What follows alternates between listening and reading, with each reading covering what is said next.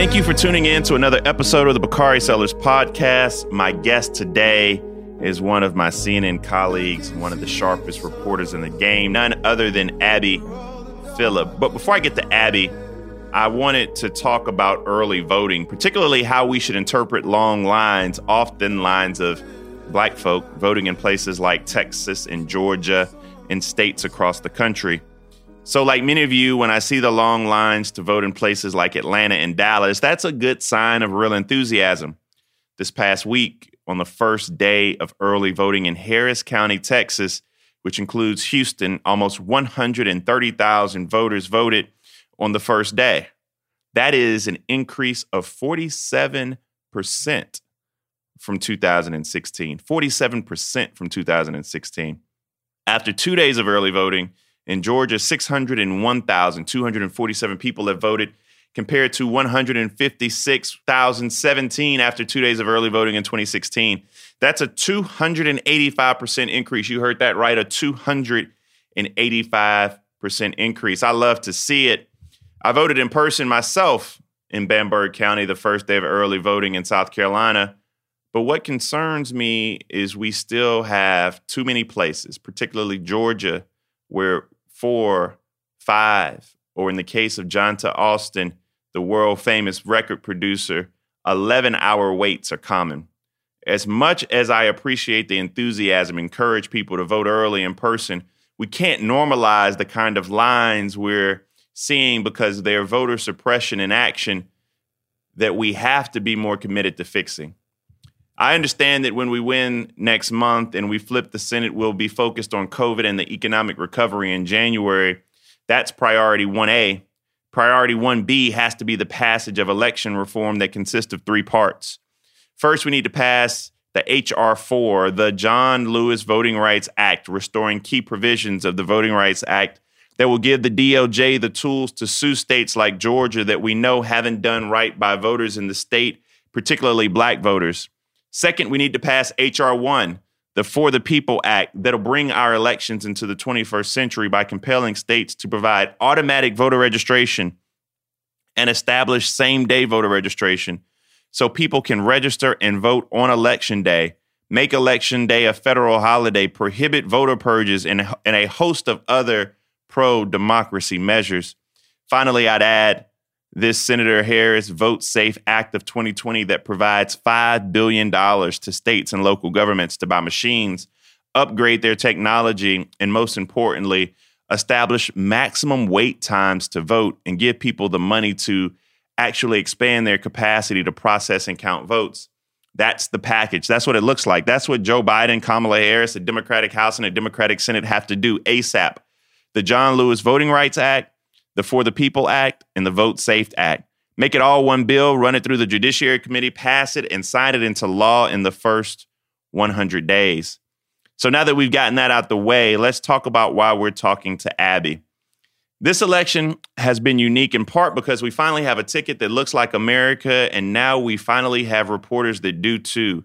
They bring their entire selves to the newsroom as well as their lived experiences.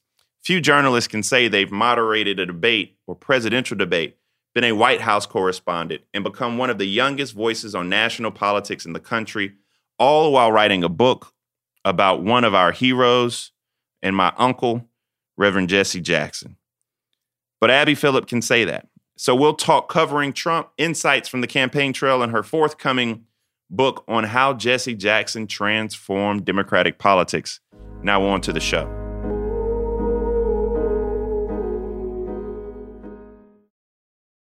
This episode is brought to you by Atlassian. Atlassian software like Jira, Confluence, and Trello help power global collaboration for all teams so they can accomplish everything that's impossible alone. Because individually we're great, but together we're so much better. Learn how to unleash the potential of your team at Atlassian.com. A T L A S S I A N.com. Atlassian.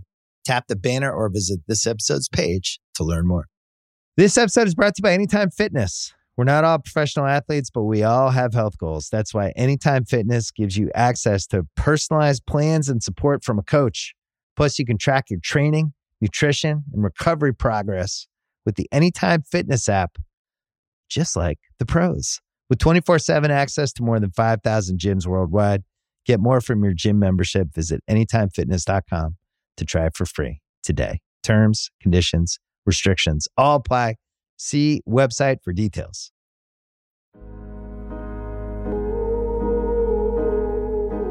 What's going on? And welcome to the Bakari Sellers podcast on the Ringer and Spotify. I have one of the most amazing journalists, TV. I don't want to call you a personality, but TV reporters we have at CNN. My good friend Abby Phillip. What's going on?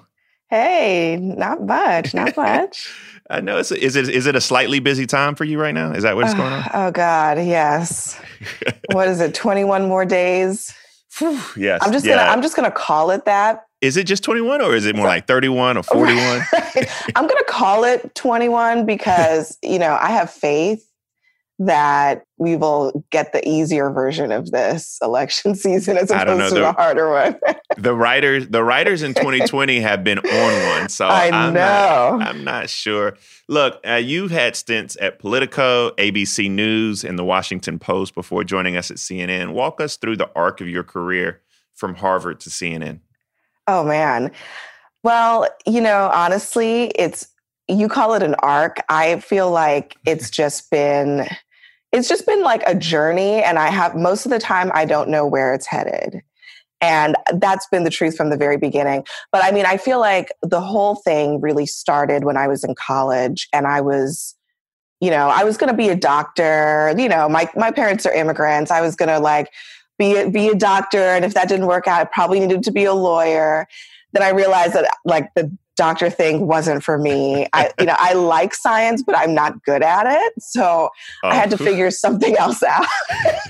You sound like me. I took I, I was a pre-med major at morehouse until i took bio 112 exactly i was, I was a pre-med major for for two semesters. Yeah so. i took i took a little chemistry. I was like nope not for me. So i mean i ended up uh, i ended up working on the paper just because i was like well if you can't do math you have to learn how to write and i wanted to learn how to write. And then at some point in college i was involved in a lot of community service as an undergraduate and i ended up going to mississippi on this civil rights and service tour uh, where we basically went to uh, oxford and jackson. We kind of like um, we started actually started in Memphis and then went to Oxford and then down to Jackson and then to Sunflower County in Mississippi to kind of see all the major markers of the civil rights movement. And that trip really was the thing that got me hooked on journalism. It was like the stories of the journalists who kind of brought the deep south to the rest of the country and kind of showed the brutality mm-hmm. of J- the Jim Crow South for the rest of the country that kind of really got me hooked on journalism. And I think ever since then, I was just kind of like, well, I'm just going to try to do this thing and see how long it goes. And, you know, graduating from college just after the economic recession was not a great time to be a journalist. So I got a lot of lucky breaks. I got an internship at Politico, which people didn't think would last for more than like a couple of years. Sure. Turned out to be the best job uh, for me at that time. And I covered the White House at Politico. I went to New York and I worked at ABC News, just kind of like trying to figure out like what do I like? What do I want to do? I went to you know, I was working in broadcast and I was like, I hate this. I don't I don't want to work in TV. So I left and I went to the Washington Post. Um, and then I'm I came back to TV somehow. And I think a lot of it is just sort of going where opportunities lead me. And specifically, I mean, I think ultimately the thought process is when I'm afraid of to take a risk, that's usually a sign that I need to just take the risk. And that's what oh, I've wow. done career wise. You know, I've all of the job changes that I've taken have always been things that have terrified me, but I've you know, in retrospect, I've never regretted it every time. Let me ask, you, let me ask you a question along those lines because not all journalists make the full transition from print to TV was this a shift that you always anticipated or was this a development that happened organically oh absolutely not i mean i when i went to abc news it was not because of abc news but i just felt like I was like, I don't really want to be on TV. I don't want my job to be about what I look like or how I present to people. I want to, you know, write story. I, I just felt like it wasn't for me. So I, I thought when I left ABC that I would never go back to TV. And so you know, some people are like, oh, I've always wanted to be Oprah. I've never wanted to be Oprah. I've just never wanted. I've we love you, Oprah, but that wasn't really the goal. Oh, that wasn't the trust, goal. trust me, I love me some Mother Oprah, but I never wanted that for myself. And so this is one of those things where I've had to figure out how do I be a television uh, correspondent in a way that feels authentic to me and it hasn't always been obvious, but I, I, think I'm kind of in the process of figuring that out where it's like you have to take some things and lose other things and you have to choose how you want to be in the world. And I think that, that realizing that I could make those choices made it easier for me to decide that I wanted to come back into this world. I want you to know you got a lot of fans. Uh, you got my mom, Gwendolyn Sellers, Auntie Gwen, and all her girlfriends love oh. you on TV. Oh. You're doing well in a certain demo. Your Q score oh, is going to be amazing. It. I love it. but you're a part of a small sorority of black women who cover Trump. It's yeah. you, April Ryan, Yamiche. Let me know if I'm missing anyone. But before I, Rachel Scott at ABC now. Rachel Scott, she's yeah, a correspondent yeah. for ABC News. Kristen Welker. We've all had our run-ins. It's still a small, still a small so sorority. Small. Oh, it's yeah. so small. It's but so what's small. that? Before I get into the unique challenges of covering Trump as a black journalist, just as a journalist, period, how difficult is it to cover this administration, which oftentimes is untethered to the truth? Oh, it, it's incredibly difficult. I mean, you spend so much time just getting to the facts that it's hard to deal with anything else. And you know, one of the the really difficult things about it is that I've covered I covered the Obama administration, I covered this administration. I think that when I approach this this job as well as, you know, and everything that I've done in journalism, it's about trying to be fair to people. You know, it's not about some kind of semblance of objectivity, but just fairness, giving people a sense that you're listening to them, that you understand what they have to say, and that you're going to take them seriously and represent you know represent their viewpoints people can take it or leave it right? The problem though is that this administration views truth as a partisan exercise. Yeah, that you yeah. are automatically against them yeah. by by simply standing up for the facts. And it puts journalists in a really untenable situation. And it doesn't have to be that way. I mean if they would simply tell the truth more often, a lot of the negative coverage that they complain about would not even exist. But they don't. And and to quote my colleague Daniel Dale, the lying is incredibly asymmetrical in the political world that we live somebody in. Somebody actually now. said somebody said that it's like trying to catch confetti. Like you can't focus on any one controversy or lie because there's always a new one. Yeah. And there's so many lies that you end up with nothing if you're not focused. How accurate is that? Yeah, I mean, that's absolutely true. I mean, you look, you could spend all your days just fact checking the things that come out. Thank God for Daniel Dale. right. I mean, and you can and you see like he he he can talk for five minutes straight without breathing yeah. to get it all in. But ultimately it is a distraction from the things that matter, the things that are really happening that affect people's lives. And it's really unfortunate because you can't really get to um, you know, you can't help people evaluate, oh, do I agree with this or do I agree with that ideological perspective? Because you you have to get them to an even playing field in terms of what's true yeah. and what's false. Now you've had your own run in with the president.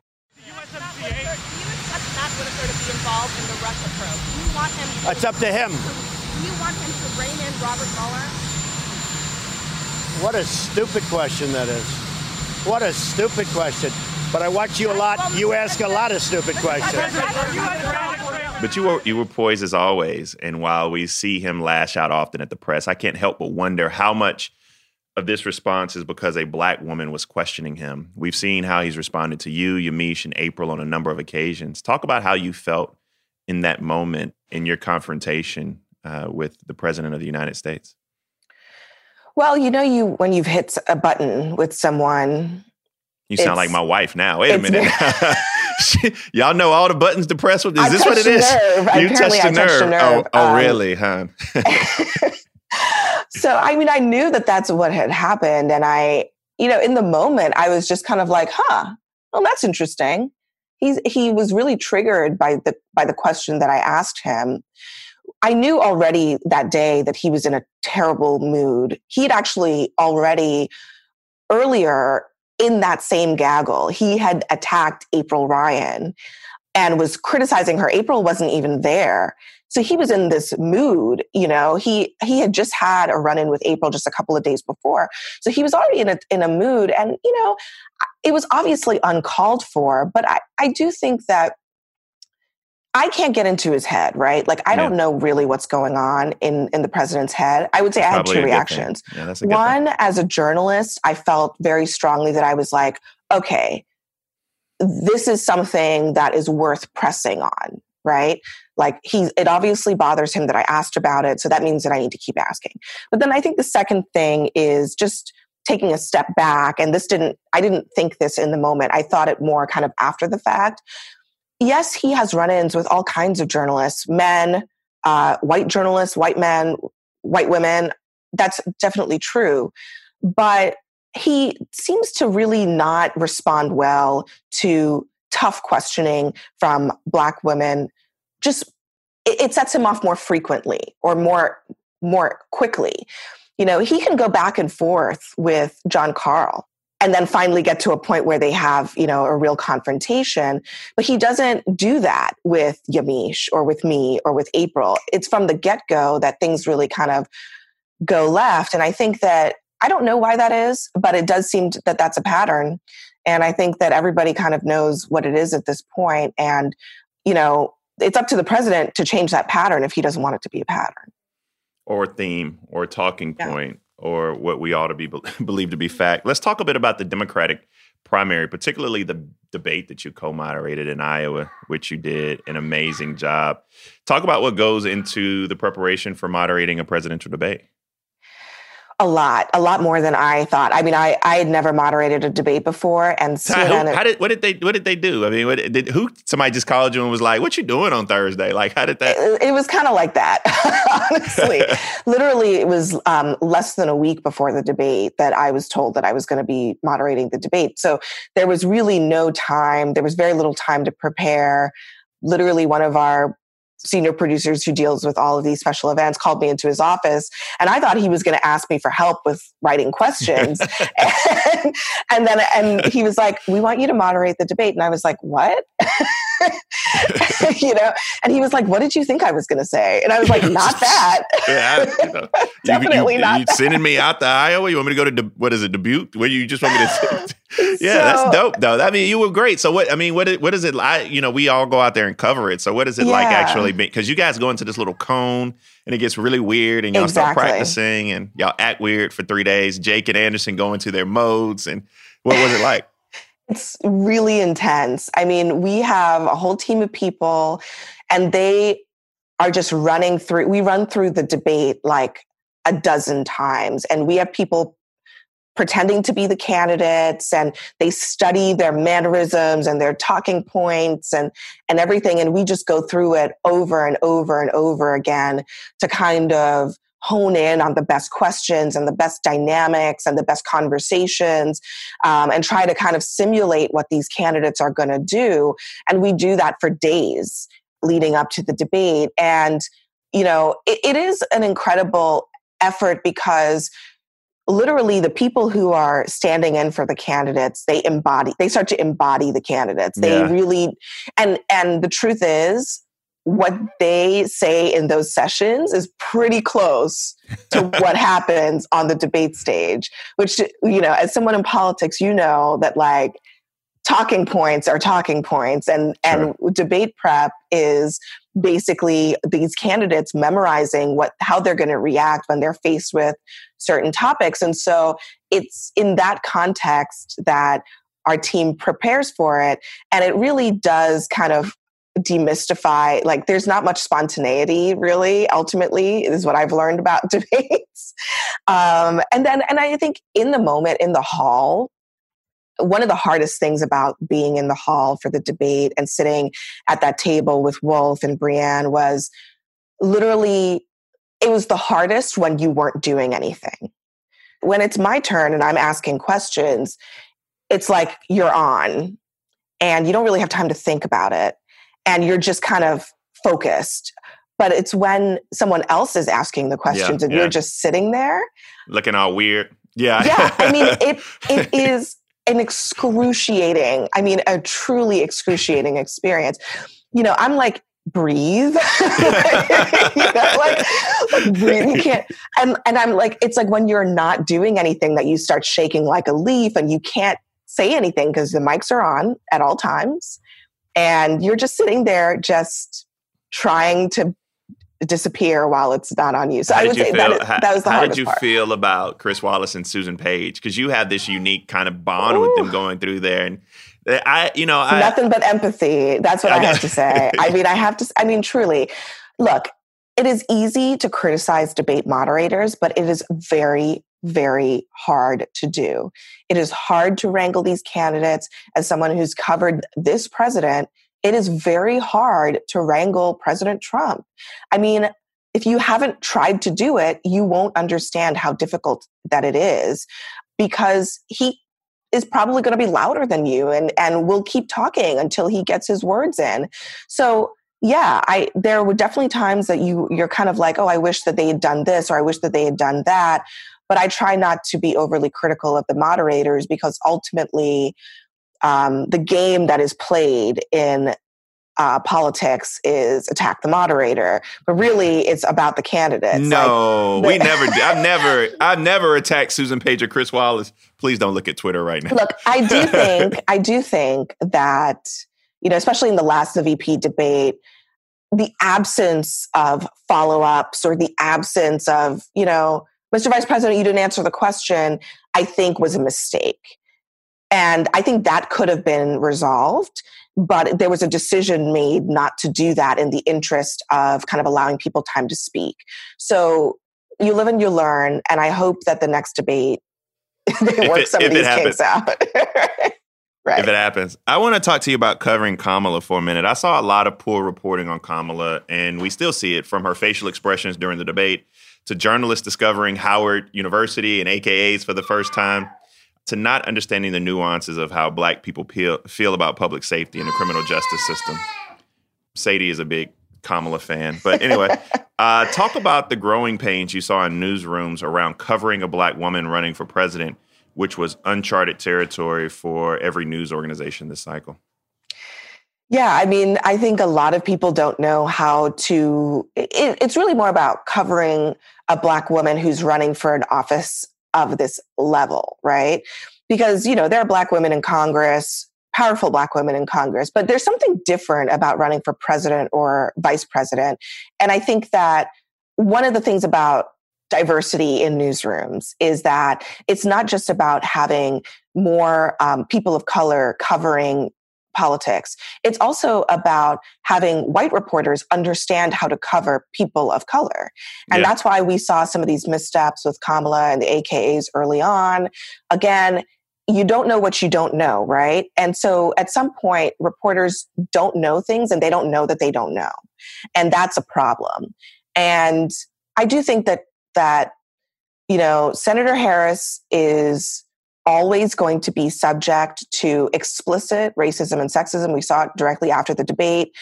She's always going to be subject to implicit racism and sexism. Mhm. That's going to be a little bit harder to um, a little bit harder to identify. But I also think that there's something else that that um, and I actually saw this after the debate a lot too, which is that sometimes even things that are not actually about her race and gender get attributed to her race and gender. Explain, sometimes what? Yeah. so, meaning that, like a, a strategy that is simply a strategy of, uh, you know, if she like goes into a debate and employs a certain strategy to be lawyerly and to be, you know, who she is as a as a candidate, sometimes there's a an effort to sort of overcompensate on sort of like wokeness. People want to attribute things to her true. race and gender when sometimes it's just her being strategic in a in a way that might actually be strategic. And so there's a lot of calibration happening, but I think people are more sensitive to it now um, than they were even when Hillary was running. They're more sensitive to the ways in which, like, for example, seeing, you know, Megyn Kelly talking, as you alluded to, talking about, oh, you don't have to smirk or whatever it Yeah. was. Yeah. And it's like, well, that's just literally not a thing that you say about male candidates like the At all. president who smirk all the time. I think that there's nothing, maybe this is going too far, but I think right at this moment, there's nothing that can be done about the racism and sexism that she's going to experience. But she, like all Black women in politics, she's navigating it. You know, Yeah. you navigate it and you navigate it in a way where you're it's in the back of your mind it's it's second nature to you because she's been navigating it her entire career i, I assume and so you know i think it's great for us to talk about it but i also think that i also think that one of the things that we need to do in politics is to to just to not have that actually always be the conversation about her and allow the conversation to also be about what she's saying, what Yeah. she's actually doing, what strategy she's employing, what policy positions she's taking, in all understanding that some people are all are going to approach her uh, with that context behind it. And I, but I think it does her a disservice to kind of to to boil everything down to her race and her gender every time you know the topic of Kamala Harris comes up because she's a prosecutor. She's a United States senator. She's a vice presidential nominee. And I think she should be treated that way in the fullest extent of what that means.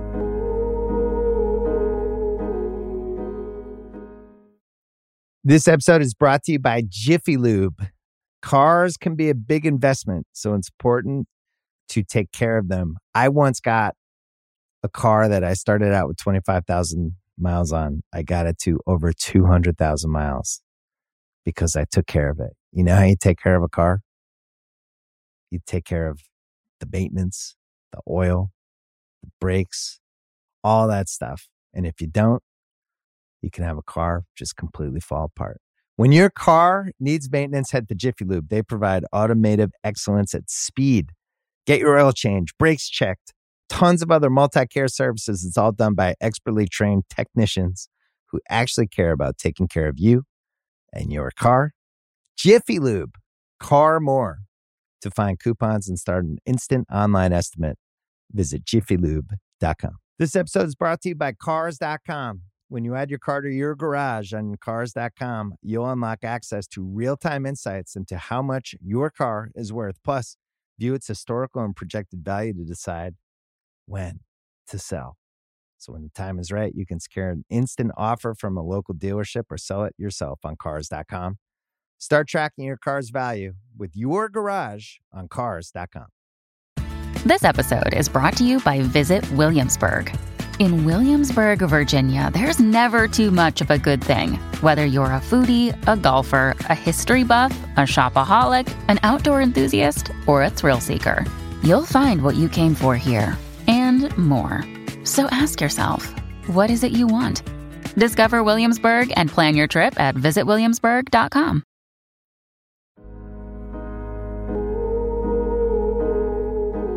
What's your sense of responsibility, or how do you how do you carry that? What burden do you feel that you're carrying? And this is going to kind of lead into my my next set of questions as we kind of wrap up. But talk to me about the sense of responsibility you feel being a black woman who's a journalist during this time. Stokely has a toilet seat on his head. Oh, Uh, that sounds that sounds that- like fun. yeah, that's potty training. Don't don't worry.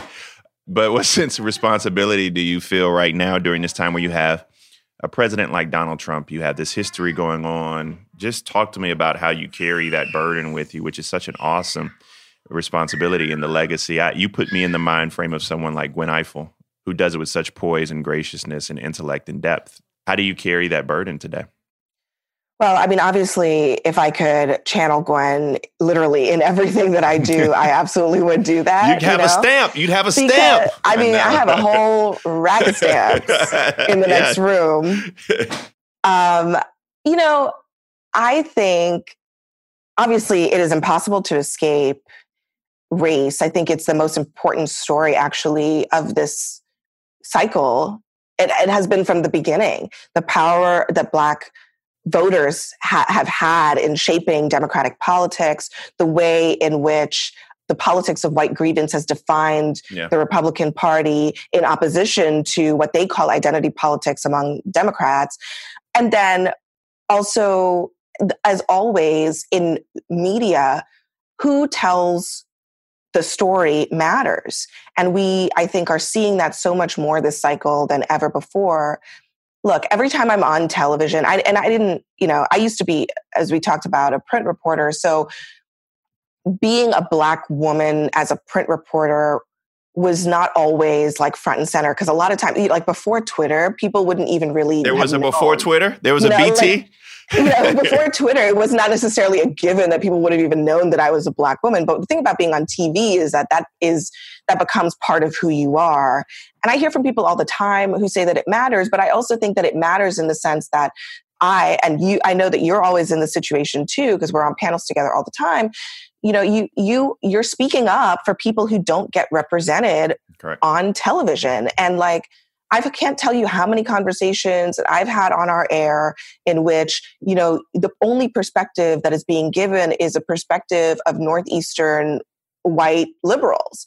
And we just need other voices. And that, I don't view it as, in some ways as a burden as much as it is a responsibility to kind of always speak up for that when you can and to to center the voices of people who are not otherwise centered in in elite media circles especially on channels like CNN and at the New York Times and at the Washington Post where they're not hearing from you know the people that I grew up around or you know even people like my parents who are black immigrants or people like my husband's parents who are black Americans from the south and from the midwest.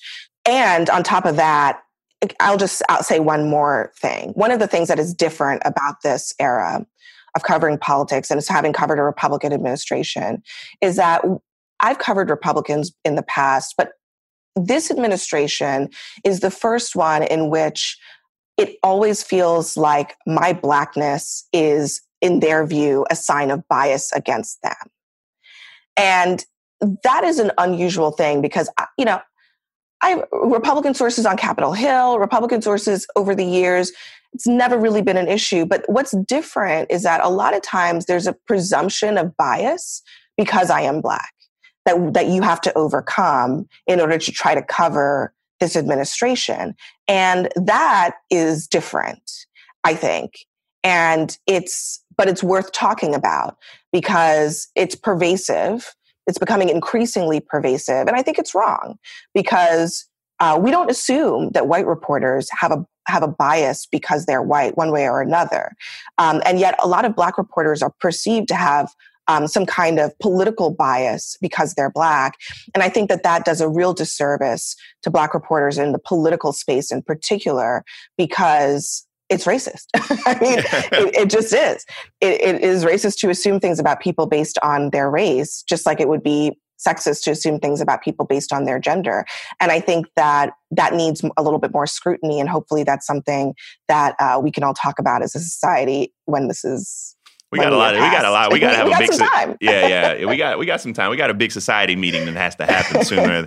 I want to wrap up talking about your book project, chronicling the life of Jesse Jackson and his impact on Democratic politics.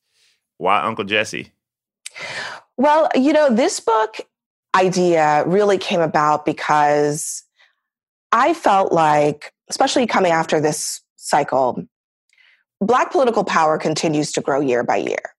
And I think people thought Black political power peaked in the Obama years. But I don't think that that's the case. I think it's only actually grown since then. And so one of the parts of that story is kind of like looking at looking at how it came to be. And one of the big parts of that of, of that answer is Jesse Jackson running for president in mm-hmm. 1984 and 1988. And a lot of people in Democratic politics forget that that even happened. It changed the whole landscape of Democratic. It changed the whole landscape of Democratic politics. And you know, Reverend Jackson is someone who has had a lot of lives. He's a civil rights figure. He's been a political figure. He's been an international negotiate, hostage negotiator. He's done a lot of things. And he's been a television host. And so I think a lot of people forget about the fact that in 1988, he came in second place in the Democratic primary.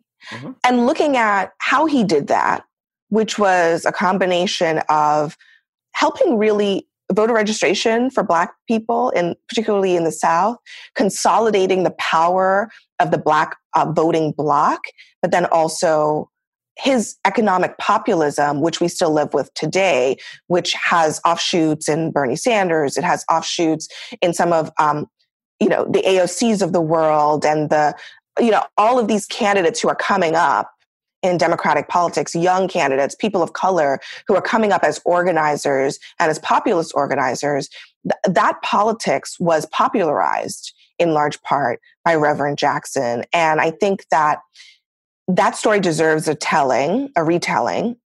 I think it's um, very notable that political history is rarely told by Black people. And certainly the political history of Black political figures is almost never told by black people. And i think it, it's important to do that because you know even in the you know i'm in the early stages of research in the book and a lot of what's written about reverend jackson has only been written by white book authors. And the way that he's he's written about i think is viewed from that lens. And i think that if you ask a lot of people in politics who kind of know the history of the last 30 some years they will say you know he probably doesn't get the credit that he deserves for creating the kind of the foundations of what we're seeing today. I think you could argue that Joe Biden would not be the Democratic nominee had you know had there not been decades upon decades of the sort of building up mm. of black political power uh, that really started in the 1980s with voter registration